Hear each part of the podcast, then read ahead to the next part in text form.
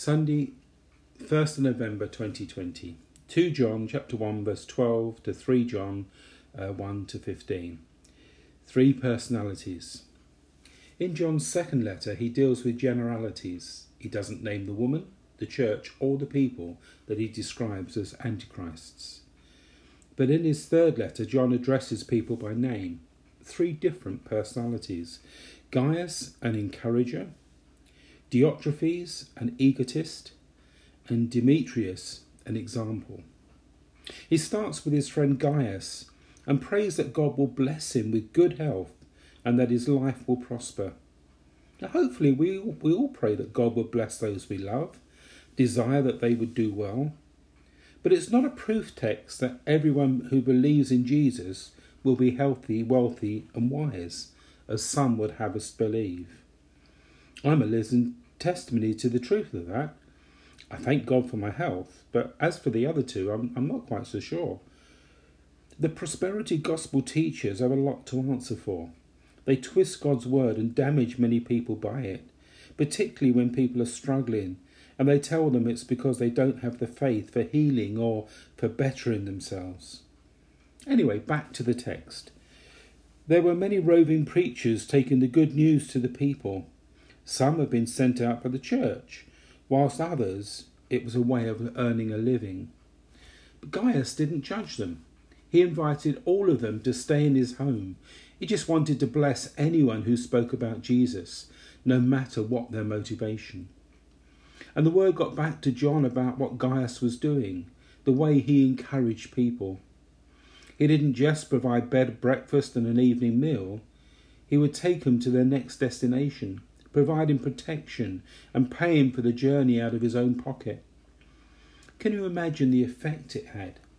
Not only did the preacher feel loved, but because his expenses were met, it meant they didn't have to take up an offering at the outreach meetings. One of the things that's always bugged me is churches putting a plate out at a wedding or a funeral. They get a fee to do the ceremony, so why ask for more? Refusing a donation is far more powerful message to those who believe the church is only after their money. We have an opportunity to help people on their way, not to the next town, but on their journey to heaven. And seeing the church wanted to give more than we take has a profound effect on people. The other evening, Kate and the YFC team were in the park a young guy in bright white designer clothes was giving them a hard time, and he, he thought that they were there to judge him and his way of life.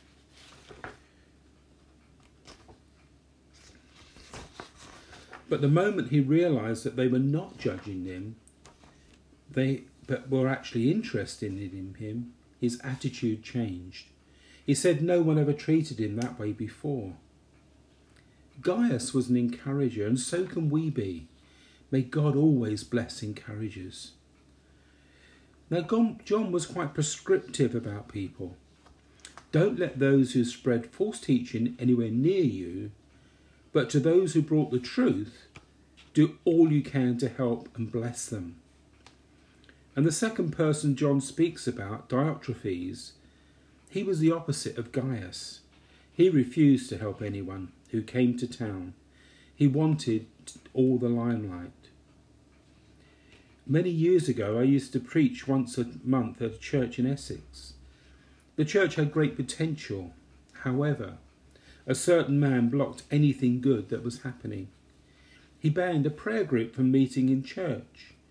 He wouldn't allow anyone save the preacher to pray in services. And he stopped the local scout group meeting in the halls. Why? It was because he had a plan to sell the church and set up a village hall dedicated to his family name. Sadly, those who wanted to see the church prosper departed, and he was left to run everything. And in the end, both the church and his health deteriorated. The building was sold, and he got his memorial hall, but I'm not sure he was ever well enough to enjoy it. The church re emerged and, and now meets in that memorial hall but no one's bothered about who it's named after. Diotrephes was like this man. His desire was to rule the roost. It was damaging the church. But John was determined to deal with him. We need to watch out for those who seek to control. Look at their motivation. Is it to benefit the majority or is it to promote themselves? Remember, no one is bigger than the church. And finally, we have the example of Demetrius. Everyone speaks well of him. No one has a bad word to say about him. His reputation reaches far and wide. So, what did he do? I don't know. John didn't actually say what he did. It just goes down in history as a good guy that everyone spoke well of. Do you know people like that? People who beaver away in the background and never seek the limelight? Nice people who are liked by everyone and often taken for granted by everyone? They're never taken for granted by God. And I'm so blessed that over the years I've had good people around me who just get on with the things without any fuss. People who make the space pleasant for others.